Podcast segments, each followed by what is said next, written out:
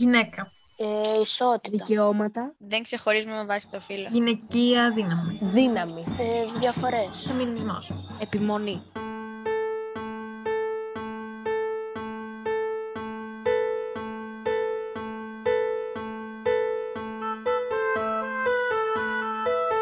Φιλολογώντες. Ο πολιτισμός του φύλου μέσα από τις φωνές των εφήβων.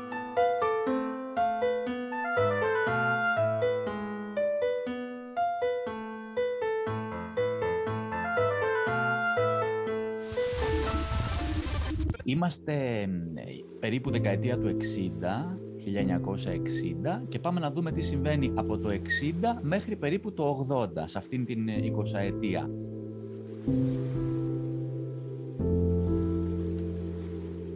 Μπορούμε να σκεφτούμε επαγγέλματα ή ιδιότητες που μέχρι τη δεκαετία του 60-70 ε, ήταν, ανήκαν μόνος στους άντρες, αλλά τώρα διεκδικούνται και από γυναίκες. Το επάγγελμα του γιατρού, ε, το επάγγελμα του δικηγόρου, του δικαστή, ε, του επιστήμονα, ε, βιολόγου, φυσικού, μαθηματικού, το επάγγελμα του δασκάλου, πρόεδρου, ή γενικά κάποια θέση ε, στη Βουλή.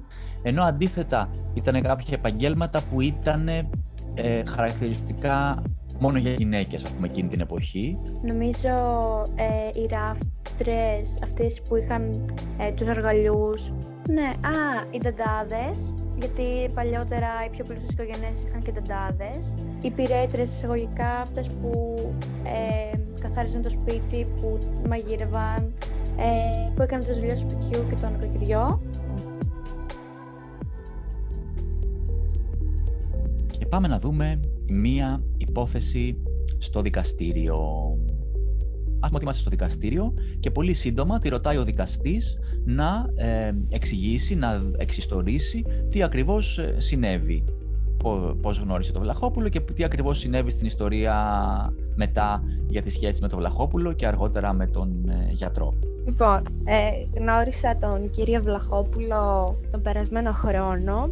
Ξεκινήσαμε λοιπόν μια αρκετά καλή γνωριμία, ε, η οποία κατέληξε σε σχέση ε, και μετά από δύο μήνες έμαθα ότι με έγκυος, αλλά ε, εκείνος δεν ήθελε να... Δεν το, δεν το δεχόταν αυτό, οπότε σε συνεργασία με έναν γιατρό με υποχρέωσαν να κάνω μια άμβλωση την οποία δεν ήθελα. Συνεχίσαμε να διατηρούμε σχέσεις και έπειτα από τρεις μήνες έμαθα ξανά ότι είμαι έγκυος, αλλά αυτή τη φορά δεν επέτρεψα ε, να γίνει η άμβλωση και λόγω της αρνησής μου έχω τώρα και το παιδί μου στην αγκαλιά μου. Εκτός από το ότι η έκτρωση είναι νόμιμη σήμερα, τότε δεν ήταν νόμιμη και είναι νόμιμη σήμερα, τι άλλο έχει αλλάξει σε σχέση με την απόφαση της έκτρωσης; Το αποφασίζουν και οι γυναίκες οι ίδιες αν θέλουν να κρατήσουν το παιδί ή όχι. Γιατί μπορεί να γίνει κάτι ε, σε πολύ μικρή ηλικία και να μην είναι τόσο ικανές να μεγαλώσουν ένα παιδί, οπότε Εγώ δεν πιστεύω ότι υπάρχει σήμερα η ισότητα που θέλουμε όλοι να υπάρχει. Εγώ πιστεύω ότι ε, υπάρχει, απλά όχι τόσο όσο θα έπρεπε. Δηλαδή ότι ακόμα υπάρχουν άντρες που υποτιμούν τις γυναίκες τους γιατί ε, τις κάνουν ό,τι θέλουν μέσα εισαγωγικά. Χρεοκοπία φεμινισμού. οι γυναίκες στην πολιτική. Ο φεμινισμός φαίνεται πως χρεοκόπησε οριστικά στον τόπο μας. Οι γυναίκες καταψήφισαν στις εκλογές τις γυναίκες. Σπάνια μια γυναίκα ψηφίζει μια ομοφιλότη στις εκλογές. Ότι το φεμινιστικό κίνημα κατάφερε να, να, μπει, να μπουν οι γυναίκες στην πολιτική και από την ώρα που μπήκανε αμφισβητούνται οι γυναίκες από τις ίδιες τις γυναίκες. Ε, ωραία, εγώ προσωπικά το συμπέρασμα που βγάζω είναι ότι ίσως παρόλο που τότε σίγουρα ε, είχαν εκπληρωθεί κάποιοι σκοποί των γυναικών που, και των αντρών που τότε είχαν κάνει μια μάχη για να γεφυρωθεί το χάσμα μέσα στα δύο φύλλα, ε, ότι ίσως λόγω της πατριαρχίας και των όσων πεπιθήσεων και προκαταλήψεων που είχαν έρθει με τα χρόνια, ακόμα και οι γυναίκες ε, δεν έδειχναν εμπιστοσύνη προς άλλες γυναίκες, γιατί ακόμα πίστευαν ότι οι γυναίκες ε, είναι πιο ικανές για να γίνουν μάνες, για να ασχοληθούν με τα οικιακά. Βασικά εμένα μου φαίνεται και λίγο περίεργο που οι γυναίκες δεν υποστήριζαν τις γυναίκες. Αλλά αν το κάνω σκεφτείς ήταν, ε, δεν είναι και τόσο περίεργο καθώς λόγω της πατριαρχίας που είπε και η Βασιλεία τις πίεζα, τις καταπίεζα βασικά οπότε ακόμα δεν ήταν ε, η ελευθερία που έχουν τώρα. Από το 82 και μετά, η γυναίκα δεν θα παίρνει το όνομα του άντρα της, το επίθετο του άντρα της, θα διατηρεί το δικό της. Εννοείται πως συμφωνώ φυσικά. Γιατί αυτό που γίνεται με το να παίρνει η γυναίκα το όνομα του άντρα της, δηλώνει την πλήρη κυριαρχία του άντρα της πάνω στη γυναίκα.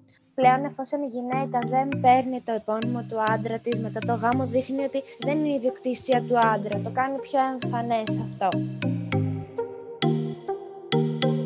Κάθε γυναίκα εκείνη την εποχή έχανε το όνομά της και συνεπώς την προσωπικότητά της και γινόταν, ξέρω εγώ, η κυρία Γιώργινα, η κυρία Θανάσενα και τέτοια. Οπότε αυτό είναι πάρα πολύ άσχημο προς το πρόσωπό της. Και πρέπει κάθε γυναίκα έχει το δικό της όνομα, το υπερασπίζεται, έχει δική της προσωπικότητα και σύμφωνα απόλυτα.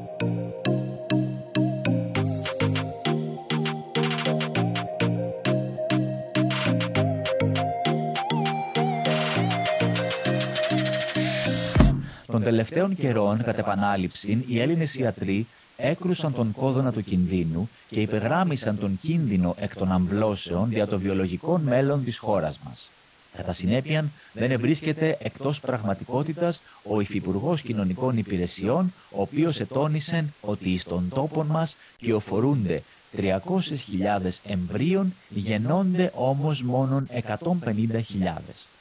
Από τα ολίγα αυτά προκύπτει σαφώς πόσο φοβερόν είναι δια το μέλλον του έθνους στο θέμα των αμβλώσεων και πόσο ραγδαίος και αποτελεσματικός πρέπει να αντιμετωπιστεί από τους δύο παράγοντας που πρέπει να προστατεύσουν τη μητρότητα, την εκκλησία και την πολιτεία. Ε, και με βάση και το προηγούμενο ε, άρθρο που διαβάσαμε για το πώς αμβλώσεις πλέον γίνονται τώρα που επιτρέπονταν εκείνη την εποχή, ε, πιστεύω ότι σίγουρα οι γυναίκες θέλαν σε περίπτωση που για τον οποιοδήποτε προσωπικό τους λόγο ήθελαν και δεν αισθάνονται έτοιμες να φέρουν στον κόσμο αυτό το παιδί, να έχουν το δικαίωμα ε, μέχρι τα 10η εβδομάδα που θεωρούνταν ασφαλές ε, να διακόψουν την κοίηση. Πολύ ωραία. Και έχει να κάνει με έναν όρο που θα το, ίσως το συναντήσουμε και λίγο αργότερα προς το τέλος, που λέγεται αυτοδιάθεση του σώματος. Δηλαδή το σώμα μου είναι δικό μου και το κάνω ό,τι θέλω. Οι αμβλώσει θα είναι νόμιμες εάν τις συνιστούν οι γιατροί. Και κάπως έτσι το 1978 συζητιέται πάρα πολύ έντονα στη, στα μέσα μαζικής ε, ενημέρωσης ο νόμος για τις αμβλώσεις. Ε, πιστεύω πως ίσως να μην ψηφίστηκε αμέσως αφότου ανακοινώθηκε, αλλά όπως είπε και η Μαγδαλένα ίσως ε, ένα-δύο χρόνια μετά, δηλαδή γύρω στο 80. Λοιπόν, ε, το νομοσχέδιο ψηφίστηκε και έγινε νόμος το 1986, δηλαδή σχεδόν 8 χρόνια μετά.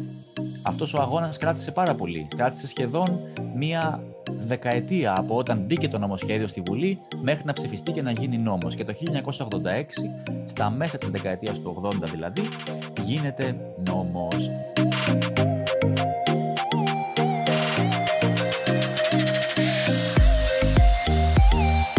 Είμαι γυναίκα και είμαι δυνατή, μπορείς κι εσύ.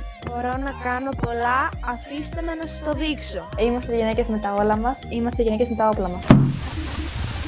Για να δούμε λοιπόν τι παθαίνει το φεμινιστικό κίνημα τέλη της δεκαετίας του 70. Οι γυναίκες επιζητούν την επιστροφή στο νοικοκυριό. Το φεμινιστικό κίνημα διχάστηκε. Όχι άλλη ισότητα. Θα καταστραφούμε. Σύνθημα των γυναικών. Γυρίστε στον άντρα τα παιδιά το σπίτι σας. Παρίσι Μάρτιος. Η γυναίκα ξαναγυρίζει στο σπίτι. Το φεμινιστικό κίνημα δεν σταματά, απλώς λογικεύεται.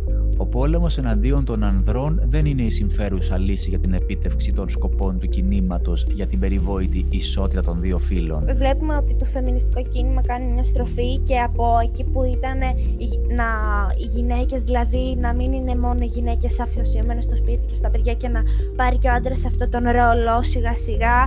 Ε, βλέπουμε ότι γυρίζουμε πάλι πίσω ε, ε, στην αρχή του 20ου αιώνα. Ωραία, τι παθαίνει λοιπόν το φεμινιστικό κίνημα; Σύμφωνα με το άρθρο και πώς κρίνετε εσείς αυτήν την μεταστροφή; Είμαι λίγο κάθετη. Επειδή είσαι γυναίκα δεν σημαίνει ότι πρέπει να είσαι αφοσιωμένη στον άντρα σου, στο σπίτι σου και στα παιδιά σου. Πρέπει και ο άντρας να αναλάβει υποχρεώσεις και καθήκοντα, ουσιαστικά πρέπει και η γυναίκα να παίρνει πρωτοβουλίες μέσα στο σπίτι, δηλαδή να εργάζεται και εκείνη κτλ. Ε, επίσης, αυτό το κίνημα μπορεί να προκάλεσει χλεβασμό από τους άντρες στις γυναίκες. Εσείς τόσα χρόνια, τόσες δεκαετίες δεν θέλατε ουσιαστικά να φύγετε από το σπίτι και τώρα θέλετε να ξαναγυρίσετε στα παλιά.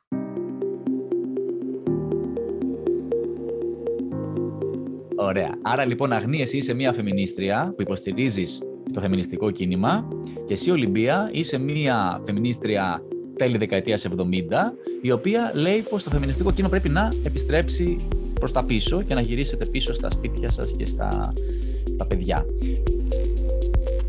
Τι κάνεις, Αγνή; Καλά είμαι εγώ εσύ; Μια χαρά. Είσαι ακόμα στον φεμινιστικό σύλλογο που σου είχα αφήσει; Ναι, Α, δεν έχεις ακόμα και πέρα, έτσι, μπράβο. Δεν σου το είχα. Καλά, δεν βαρέθηκες. έχουμε ακόμα πολλά να κάνουμε. Δεν έχουμε τελειώσει ακόμα. Καλά, δεν φτάνει. Πόσα πια να κάνετε. Έλα. Τα έχετε κάνει όλα, νομίζω, και τι άλλο να κάνετε. Δεν το έχουμε κάνει όλα. Θα επιμένουμε στον αγώνα μέχρι να λογικέψουμε και την τελευταία. Καλά, πόση ισότητα θέλετε πλέον, δεν βαρεθήκατε. Θες τη δουλειά για ένα σπίτι, δεν φαντάζεσαι. Πού χρόνο για τέτοια. Το γνωρίζω ότι ένα σπίτι έχει πολύ μεγάλη δουλειά, αλλά μέσα από το φεμινιστικό κίνημα πρέπει να δώσουμε στους άντρες να καταλάβουν ότι και εκείνοι πρέπει να αναλάβουν σιγά σιγά ε, καθήκοντα και για, ότι έχουν και εκείνοι υποχρεώσεις μέσα στο σπίτι. Πρέπει και εκείνοι να, να προσέχουν τα παιδιά κάποιες ώρες το απόγευμα μετά το σχολείο. Πρέπει και εκείνοι να μάθουν κάποια στιγμή να σιδερώνουν. Εγώ πιστεύω ότι πρέπει να υπάρχει ισοτιμία μεταξύ άντρα και γυναίκας. Ισοπολιτεία. Αυτό προσπαθώ να περάσω και στα παιδιά μου. Ωραία, ωραία. Κορίτσια, ευχαριστούμε πάρα πολύ. Φοβερή, φοβερή έμπνευση, φοβερή ετοιμότητα στι ατάκε, στην αντιμετώπιση. Στο... Πάρα πολύ ωραία. Ευχαριστώ. Μια ενδιαφέρουσα έρευνα για τη γυναίκα. Το χρήμα μας χωρίζει από το ανδρικό φύλλο. Το θεωρώ κάπως ε, πολύ λαθασμένο αυτή η εντύπωση ότι οι γυναίκες πρέπει να παίρνουν μικρότερο μισθό από τον άντρα. Ε, διότι αφού έχουν τις ίδιες ικανότητες, έχουν τις ίδιες δυνατότητες και παράγουν την ίδια εργασία, ε, για ποιο λόγο να παίρνει η γυναίκα μικρότερο μισθό, δεν κατάλαβα. Μπορεί να υπάρξει απόλυτη ισότητα.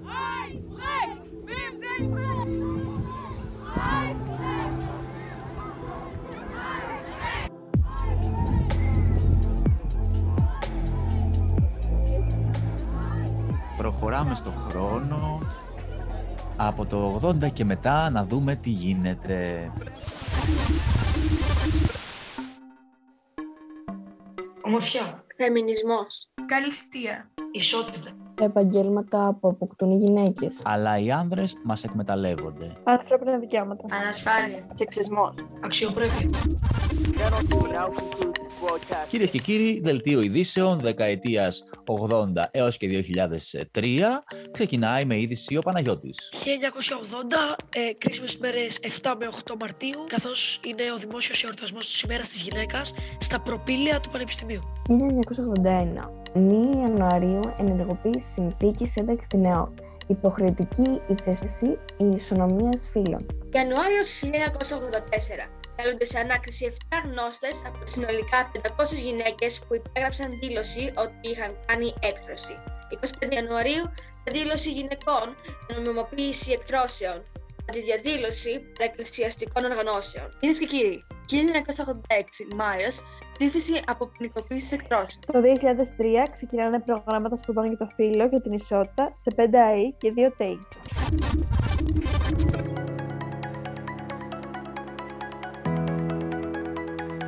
Και πάμε να δούμε μερικές φωτογραφίες. Για τη δεύτερη φωτογραφία που λέει «Φοράμα της Έλληνας στο σχολείο στη δουλειά στον δρόμο».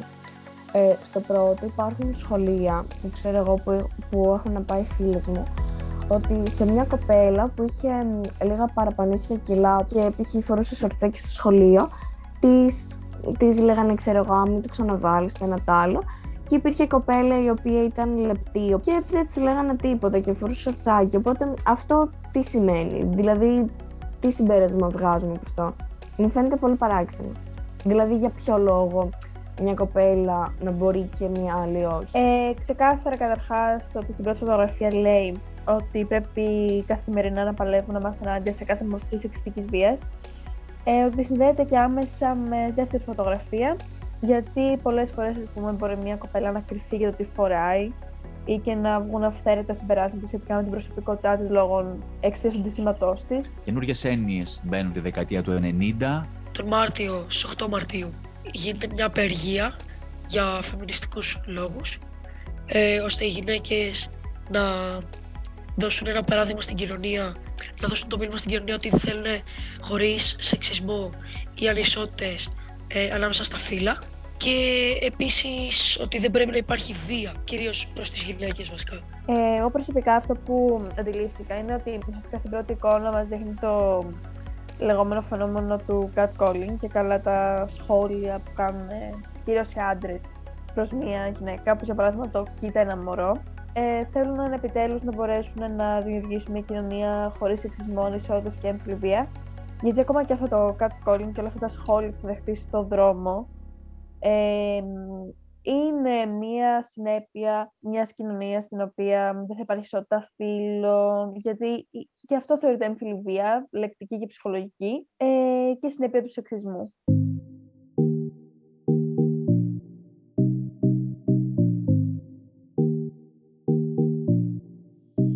Είναι ένα κίνημα του MeToo που ουσιαστικά είναι ε, κάποιες γυναίκες που είναι προενοχληθεί σεξουαλικά ή που υποστηρίζουν τις θύματα σεξουαλικής παρενόχλησης που είναι όλες μαζί και ουσιαστικά υποστηρίζουν με την άλλη. Ένα πολύ καινούριο κίνημα. Ε, το συγκεκριμένο κίνημα, το MeToo, ουσιαστικά βγήκε νομίζω το 2020 ή το 2021.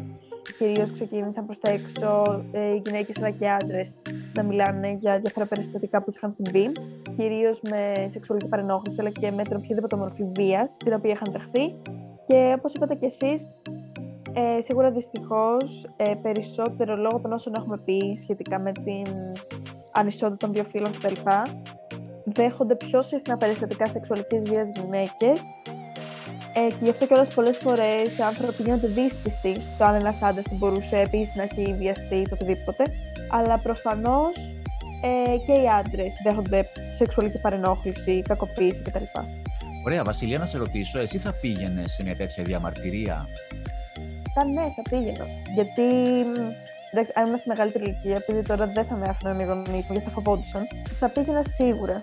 Εσύ θα ήθελες να, να αποτελούν Παναγιώτη ε, θέματα προς συζήτηση και προς μάθημα στο σχολείο. Αυτά τα ζητήματα. Θα με ενδιέφερε γιατί γι' αυτό είναι το, το σχολείο ουσιαστικά για να μας μαθαίνει ε, για το πώς συμπεριφέρεται η κοινωνία. Και επειδή αυτό είναι ένα πολύ μεγάλο ζήτημα θα μπορούσε να υπάρχει έστω και μια ώρα ή δύο την εβδομάδα ε, αφιερωμένες σε κάτι τέτοιο. Θα σου άρεσε να συμμετέχει το σχολείο σου σε μια τέτοια μαζική διαμαρτυρία; Θα μου άρεσε πάρα πολύ, γιατί κιόλας θα μπορούσαμε και μέσα από το μέσα κοινωνικής δικτύωσης, ω σχολείο, που είμαστε μια μικρή, είμαστε μια μικρογραφία της κοινωνίας ουσιαστικά, να βγούμε έξω στα social media ή οτιδήποτε και να μιλήσουμε, γιατί είναι ένα πάρα πολύ σημαντικό ζήτημα. Που είναι το 2021 υποτίθεται ότι θα πρέπει σιγά σιγά να εξαλείβονται τέτοιες βίαιες συμπεριφορές. Ε, καθώς προχωράμε στον χρόνο, θα δούμε μερικές φωτογραφίες και θέλω αυτές τις φωτογραφίες να τις ε, σχολιάζουμε συνδυάζοντας κάποια πράγματα από αυτά που διαβάσαμε ή κάποιες ε, σκέψεις που μπορεί να μας ε, γεννιούνται. Οι φωτογραφίες πια είναι σύγχρονες, είναι των τελευταίων χρόνων. Είναι δύο φωτογραφίες από δύο διαδηλώσεις ε, στο Σύνταγμα την ημέρα της γυναίκας. Λέει ότι φοράμε ό,τι θέλουμε στο σχολείο, στη δουλειά, στον δρόμο. Ε, συμφωνώ απόλυτα αρχικά ε, με το κίνημα αυτό. Οι γυναίκες έχουν το δικαίωμα και οι άντρες να φοράνε ό,τι θέλουν. Δηλαδή, πλέον υπάρχουν τα στερεότυπα που λένε ότι αν η γυναίκα φορέσει λίγο πιο κοντή φούστα ή αν πάει κάπως προκλητικά στο σχολείο ή στο, στη δουλειά, ε, προ, είναι σαν να προκαλεί. Ενώ αν φορέσει ο άντρας κάτι, δεν, δεν, δεν δίνει σημασία κανείς. Ε, διαφωνώ κάθετα. Ε, συμφωνώ με τα κορίτσια ε, και σχετικά με τη δεύτερη εικόνα, φοράμε ό,τι θέλουμε στο σχολείο, στη δουλειά, στον δρόμο. Είναι μια μεγάλη αλήθεια ότι πρέπει ουσιαστικά σιγά σιγά να συμβαίνει αυτό, διότι ακόμα δεν συμβαίνει. Αρκετές γυναίκες φοβούνται να βάλουν ε, μια πιο κοντή φούστα ή ε, μια, ένα πιο κοντό short σε Καλά, η πρώτη εικόνα ε, δείχνει το, τα αρχιδέα σχόλια που δέχονται κάποιες γυναίκες. Καλά, όχι μόνο γυναίκες, όλες μας. Ε, στον δρόμο, δηλαδή είναι τραγικά, είναι τραγικά τα πράγματα, ξέρω λόγω της καραντίνας, δεν μπορώ να καταλάβω για ποιο λόγο. Ε, πραγματικά πλέον υπάρχουν γυναίκες και παιδιά στην ηλικία μου, εννοείται, 16 χρονών, 17, που φοβούνται να βγουν έξω το σπίτι επειδή θα δεχτούν χιδέα σχόλια από το αντρικό φύλλο. Και αυτό είναι πάρα πολύ συνάχωρο φυσικά, γιατί τώρα να φοβάσαι, φοβούνται να φορέσουν ας πούμε, μια φούστα, επειδή φοβούνται θα, θα ακούσουν αυτό που λέει ακριβώς η εικόνα, δηλαδή κοίτα ένα μωρό. Ακριβώς αυτό. Είναι ακριβώς αυτή η. Δεν ξέρω τις τρει έχετε σχεδιάσει, τις έχετε γραφήσει. Πάντως είναι η απεικόνηση της κοινωνίας μας προς το γυναικείο φύλλο. Έτσι θα το πω εγώ, θα το εκφράσω. Και πολλοί λένε ότι ε, φοράει κά, ε, κάτι μια κοπέλα επειδή θέλει να το προκαλέσει αυτό, δηλαδή να δέχεται σχόλιο, αλλά δεν είναι έτσι τα πράγματα. Και δίνεται επειδή αυτή θέλει, όχι για να δείξει κάτι, επειδή έχω ακούσει και πολλές φορές ότι Α, κοίτα αυτή δίνεται για να δειχτεί και το ένα και το άλλο. Καμία σχέση. Άμα της αρέσει θα το φορέσει, άμα της αρέσει δεν θα το φορέσει. Και είναι δικαίωμα ότι θα κάνει τι θέλει και να δειχτεί όπως θέλει. Και δεν μπορεί να φοβάται μια γυναίκα για το τι θα πούνε γύρω της και τι θα γίνει στον δρόμο, αν περπατήσει δύο χιλιόμετρα μακριά από το σπίτι και συμβεί κάτι.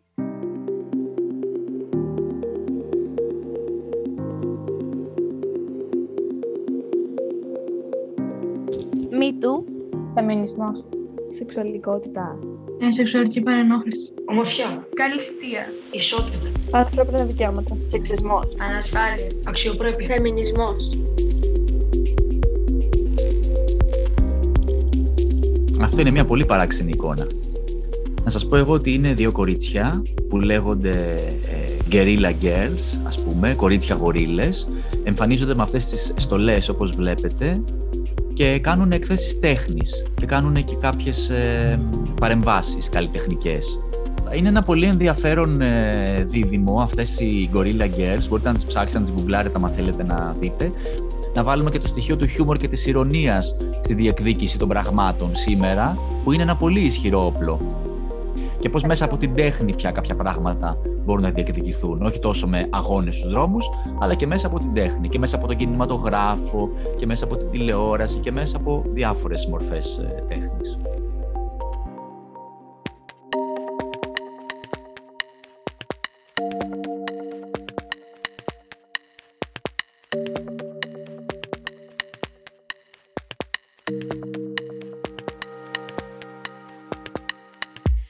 κίνημα MeToo είναι ουσιαστικά ένα κίνημα ε, όπου είναι, έχει, έχει ένα, πώς να το πω, ένα ρόλο ενάντια στη σεξουαλική κακοποίηση και τη σεξουαλική παρενόχληση, αλλά και την κακοποίηση της γυναίκας κυρίως.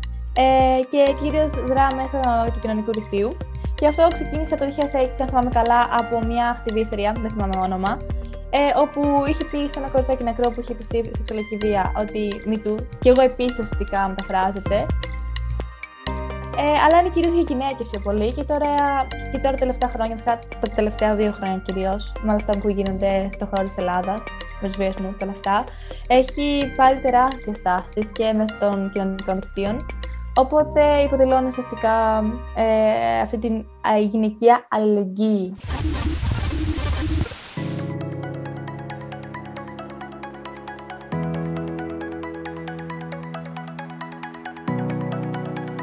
Ωραία, ναι. Ε, Όντως ξεκίνησε από ένα κίνημα για γυναίκες, αλλά έχει γίνει τώρα ένα παγκόσμιο φαινόμενο και έχει απλωθεί και, και άντρες έχουν καταγγείλει ε, σεξουαλική κακοποίηση και βιασμούς και η LGBT κοινότητα και πολλοί πολλοί κόσμος, οπότε ωραία το τοποθέτησες. Εσείς θα πηγαίνατε σε μια τέτοια διαδήλωση; Θα θέλατε να λάβετε μέρος σε μια τέτοια διαδήλωση όπου ο κόσμος διεκδικεί ξέρω εγώ, την ισότητα, το δικαίωμα να μιλήσω, τη σεξουαλική κακοποίηση, την, ε, την καταδικάζει εννοώ. Ναι, εννοείται και εγώ θα έπαιρνα μέρος σε μια τέτοια διοργάνωση, ασχέτως ε, αν θα δεχόμουν σχολιασμό ή όχι. Πιστεύω ότι είναι αναγκαίο, ε, διότι τα θύματα των σεξουαλικών κακοποιήσεων ε, δεν έχουν την απαραίτητη υποστήριξη ψυχολογική και νομική και γενικά.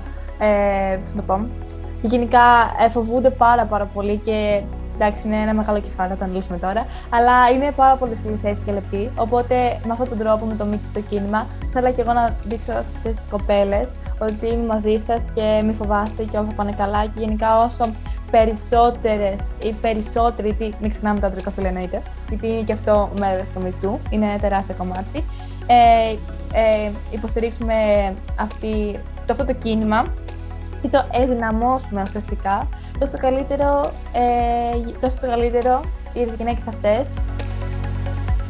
να παίρνουμε μέρος σε τέτοια κινήματα, γιατί είναι καλό, διότι δείχνουμε την έκθεση του προβλήματος και έτσι ενημερώνεται πιο πολλοί κόσμος και πιο πολλές φορές οι δράστες δεν τιμωρούνται. Και αυτό είναι πάρα πολύ στενάχωρο. Και όλα αυτά μένουν κρυφά κατά κύριο. Τα βάζουμε κάπου το χαλί με λίγα λόγια.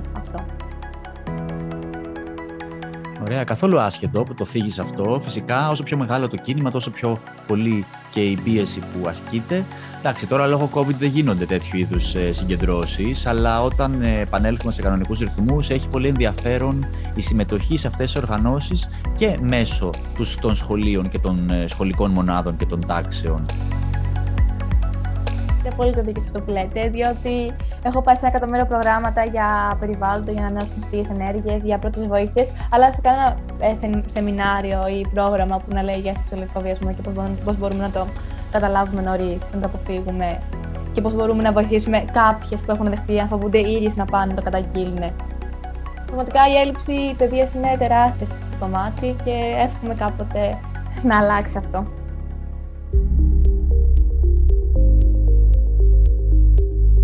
Τα καλυστία και τους διαγωνισμούς ομορφιάς. Εγώ πιστεύω ότι από τη μία ε, θα ήταν καλύτερο να μην υπήρχαν.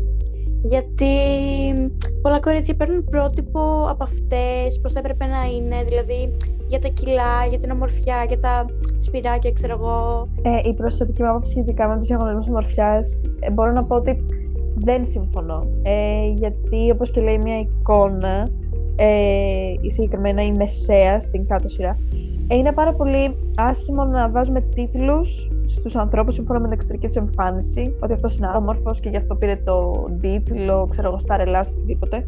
Και είναι και πάρα πολύ άσχημο ε, ενώ ότι έχουμε προχωρήσει στην κοινωνία και ότι δεν θεωρούμε ότι οι γυναίκες είναι μόνο ε, όμορφες και δεν έχουν κανένα άλλο προσόν να διεξάγονται τέτοιου είδους διαγωνισμοί που κιόλας προβάλλουν και συγκεκριμένα πρότυπα ομορφιάς που, που επηρεάζουν και αρνητικά τους ανθρώπους. Πιστεύω ότι το έχουν δει κάποιες γυναίκες πιο πολύ ως δουλειά, σαν modeling. Ε, νομίζω πριν από δύο χρόνια είχε βγει η Miss ε, του κόσμου, ε, μία Αφροαμερικανή ε, και είχε πει τέλος πάντων ότι θέλω πολλά, ότι θέλω πολλά κορίτσια ε, ουσιαστικά επειδή έχουν διαφορετικό χρώμα ή είναι διαφορετικά τα μαλλιά τους, δεν θέλουν να πιστεύουν ότι δεν είναι όμορφες.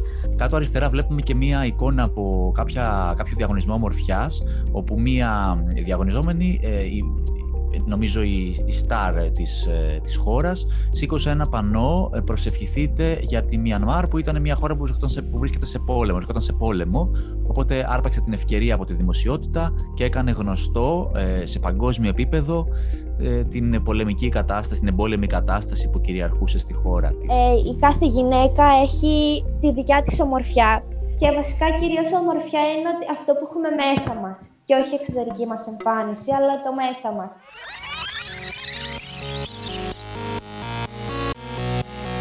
Κοινωνική θέση. Ε, ικανές. Άξιες. Κανένας δεν είναι καλύτερος από τον άλλο. Δικαιώματα. Δυναμικές. Αγωνίστριες. Φεμινισμός.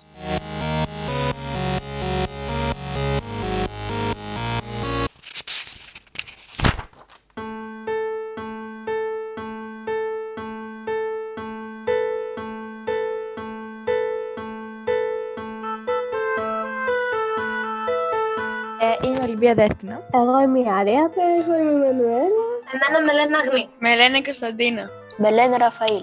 Είμαι η Βασιλεία. Είμαι ο Παναγιώτης. Είμαι η Μαγδαλένα. Είμαι η Άρια. Είμαι η Ελένα Είμαι η Σοφία. Με λένε Αργυρό ή Λο. Φιλολογώντας. Ο πολιτισμός του φίλου μέσα από τις φωνές των εφήβων.